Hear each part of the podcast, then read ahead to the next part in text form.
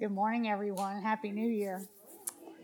I can tell you that song just moved me like to a different dimension, but um, we are called a lot of things in this world, y'all, but child of God is the most precious thing that we can be called. Are y'all with me? Amen. Okay. Oh. Today we're starting a new series centered around prayer. In fact, we are centering everything that we do here at Woodlawn this month and always around prayer.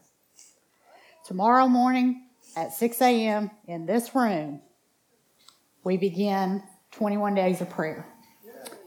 So, yeah, if you've never come, you guys come. It is an awesome time of worshiping and praying for our church and our community and our country, and it's a very powerful thing. And I hope that you guys will come at least once. And if you come once, you're going to want to come again.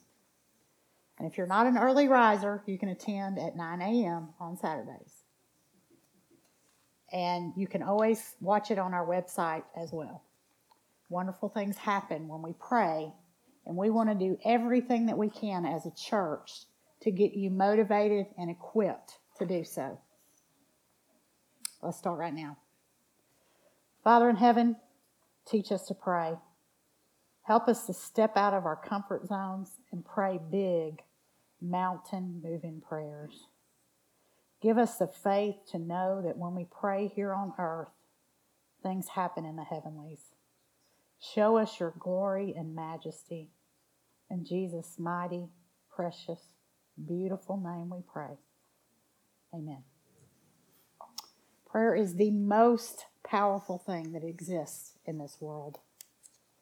But we don't do it as often as we should or as boldly as we should. Sometimes I think we believe that we're only allowed to beg for scraps, when the truth is we are God's beloved children. And He uses our prayers to work miracles on earth. He is waiting for us to ask for Him to move and yet we don't. I want you to think about it this way. Imagine your whole life you've had this dream that's been percolating in your system. It's a business or a ministry, and it's been with you for a long time. But it's big, and you need a lot of money to start it.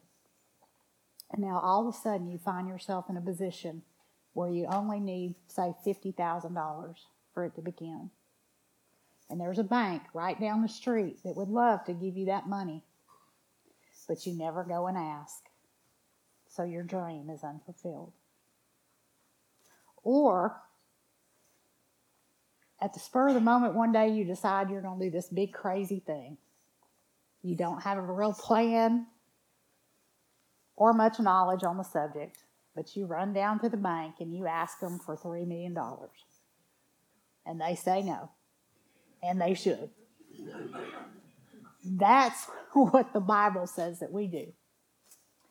At James 4 2 and 3, it says, You have not because you do not ask God.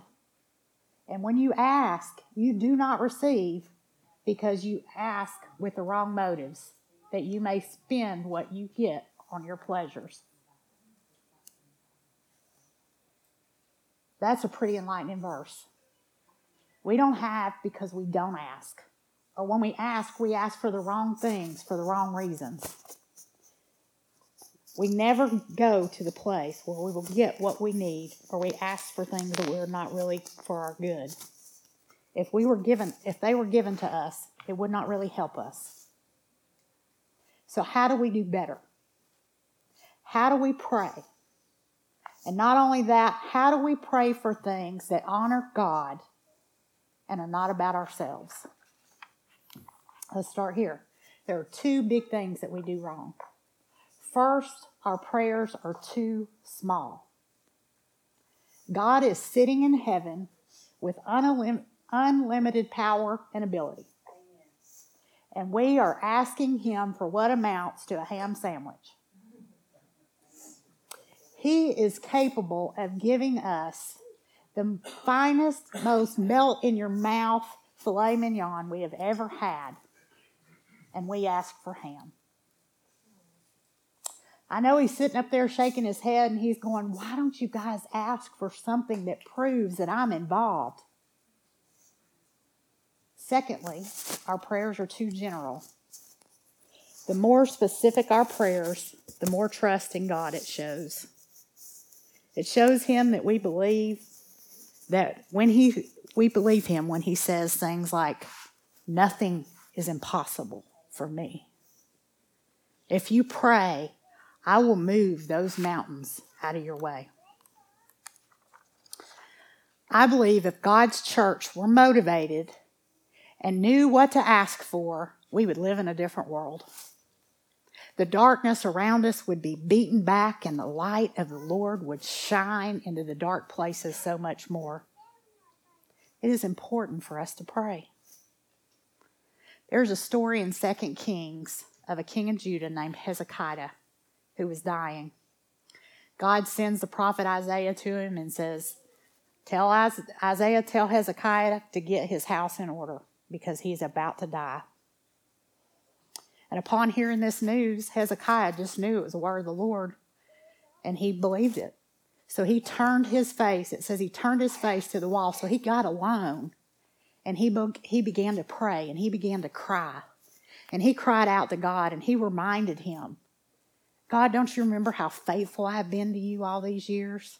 Please don't let me die. So God heard Hezekiah, and he allowed him 15 more years on the earth.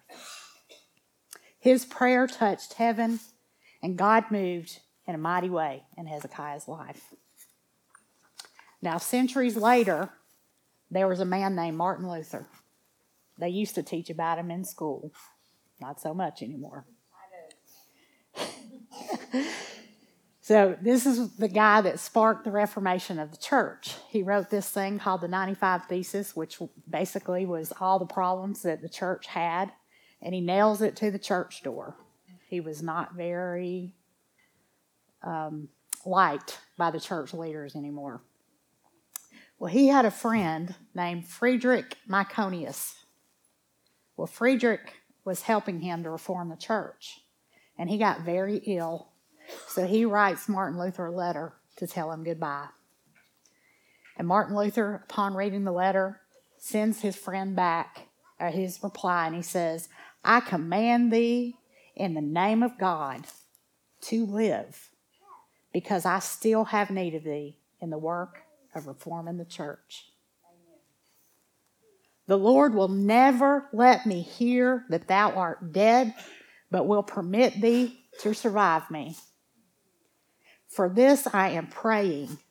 This is my will, and may my will be done, because I seek only to glorify the name of God. There it is, y'all. By the time that Friedrich had received this letter from Martin Luther, he had lost even the ability to speak. He was at death's door.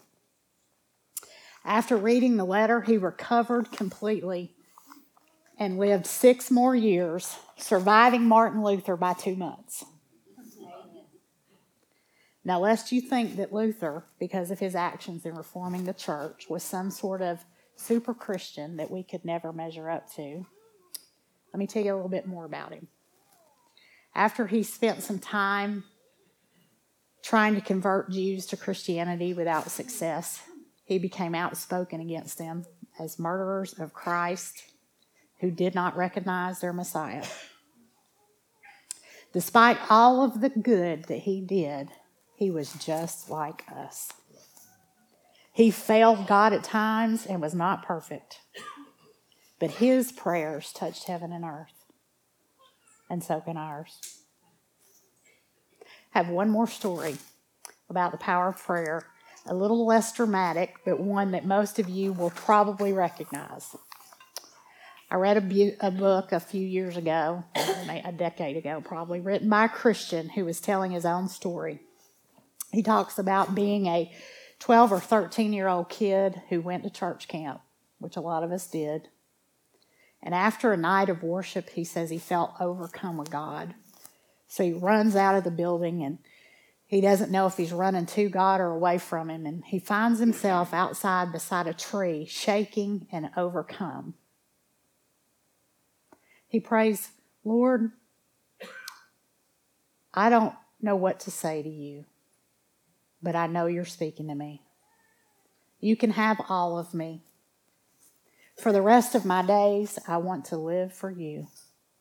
Whatever you want, whatever you ask, it's yours. I belong to you now. Amen. That's a prayer of surrender. And I'm sure and I hope that many of you have had that same experience with God. You know, that point where it's just not about you anymore and it's all about Jesus. That's the way it should be. So a few years go by, and he's now playing worship tunes for a traveling preacher. And when he had been asked to do so, he only knew five or six songs, none of which were appropriate to the task that he was asked to do. So he was giving a, given a cassette tape to learn the music. Y'all remember those? Some of you are like, oh, what? So he said he taped the songs, he wrote the songs with the music on the floor and taped them down the stage. And as the set moved on, so did he. He just moved on down the stage as he sang. He was by no means great at music. One night after the service, he said the preacher comes up to him, takes him to the side, and he says, You're gifted. Of course, you have a lot to learn when it comes to leading people in worship. These are his words. He says, He paused. But God has bigger plans for you than you can imagine now. He reached over and put his hand on my head. That was weird. Then he prayed a simple one sentence prayer. God, make Chris a psalm writer for his generation. Now, unless you've been living under a rock for about the last decade and a half, you will know that that man's name is Chris Tomlin. Good, good Father, how great is our God? God did answer that prayer in a mighty way. And I don't know that there's a church anywhere on this planet where they don't sing his songs. God answers prayers, He hears and He moves. We just have to pray and believe. The best place for us to learn how to pray is in the Word. There you will find Jesus teaching his disciples how to pray.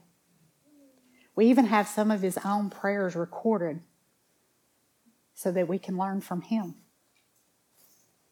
along with other greats of the faith set out for us so we can learn. I love the prayers of the Apostle Paul that he makes for those that he loves and serves.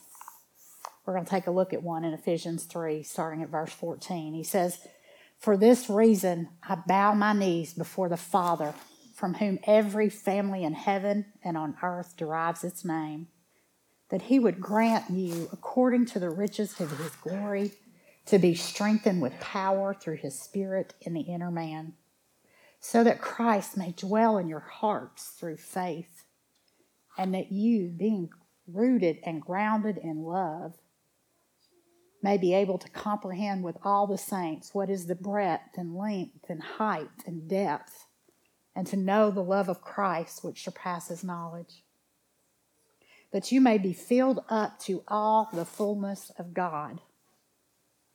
Now, to him who is able to do far more abundantly beyond all that we ask or think, according to the power that works within us, to him be the glory in the church and in Christ Jesus through all generations, forever and ever. Amen. Such a beautiful prayer. It's almost as if he learned from me. Just kidding. Now, this guy can pray. You know, we can learn from him. Paul is writing to the church. He helped, he helped to start in Ephesus. And while he's reading this, writing this letter and this prayer to this church in Ephesus, he is sitting in a Roman prison uh, somewhere around 60 AD. So here's this guy chained night and day to a Roman guard praying so selflessly for others. Now, that in itself will preach. Because praying and worrying about others is not what we tend to think about when we're in a bad place ourselves. Lord, may we all be more like Paul. He starts by saying that he kneels before the Father in heaven. Kneeling is a posture of submission, and it is something that we should do on occasion, but it is not the only posture for prayer. I mean, you can pray driving down the road in your car, and if you're driving down Back Beach, you need to be praying. I use different postures for different times. There have been times in my life when I have been so low that all I could do was lay flat out, face on the carpet, and pray like my life depended on it. And I can tell you, in some of those times, it felt like it did. And when I'm at war with the enemy, like at six o'clock in the morning, if I make it here, you will see me marching around like a soldier because it keeps me on my toes. And sometimes we stand together and pray, right? Our eyes are open, our eyes are closed because it doesn't matter. We just pray. The posture of our heart is so much more important than the posture of our body. You get that right first. When we come to God, we're acknowledging that we need things from Him that we cannot do on our own. We need His help. God, we worship you. We cannot do life on our own. Help us, Lord.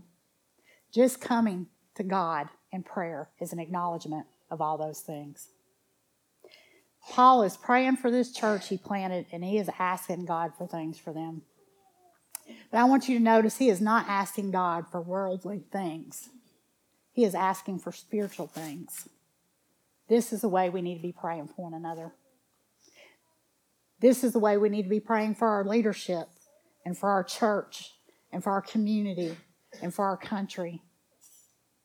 Paul prays, strengthen and strength and power in their inner man, that Christ may dwell in their hearts through faith. We need that, right? Imagine what better Christians we would be if every morning we got up and we prayed like this for those who are around, who are around us. Lord, strengthen my brothers and sisters spiritually. Fill their hearts with faith through Christ. Give them power through your Holy Spirit. Rooted and grounded in love, let every thought and every action of all those around me begin from a place of love. We would be letting people go in front of us in the parking lot. And we would have people waving with all five fingers when we go down the road.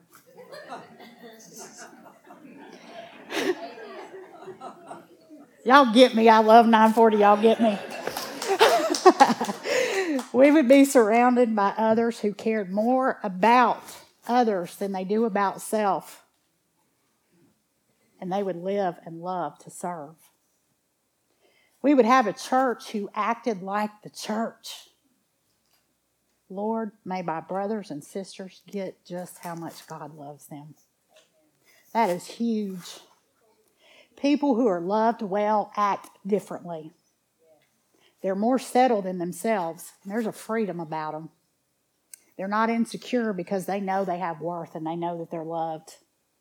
They know someone has their back. If we all got just how much God loved us, we would all be different. All of us. He continues to pray, Father, Fill my people with everything that you are. All your love, all your patience, your gentleness, your peacefulness. May they all be just like you. The world just became a better place, didn't it? I love how Paul ends this prayer. Now to him who is able to do far more abundantly beyond all that we ask or think. He's saying, Lord, I have asked you for some big things but I know that you are able to do infinitely more than I even know how to ask because you are not limited by my weak mind. So go on and do it, Lord, whatever it is. and I will give you the glory for all the things that you do. That dude can pray. I cannot wait to get to heaven and meet him. So, would you guys do me a favor for the next seven days? Would you make a covenant with me right now that for the next seven days you will get up and pray this prayer for each other? It's only seven or eight little verses. It'll take not more than a minute or two of your day. But I guarantee you that it's going to make changes in this body of Christ that will echo into eternity. Let's pray. Father, thank you for teaching us about prayer and how powerful it is. We ask that you make it our heart's desire to pray the way you would have, and that you would give us faith to ask for things that are worthy of your abilities and glory. In Jesus' holy name we pray. Amen.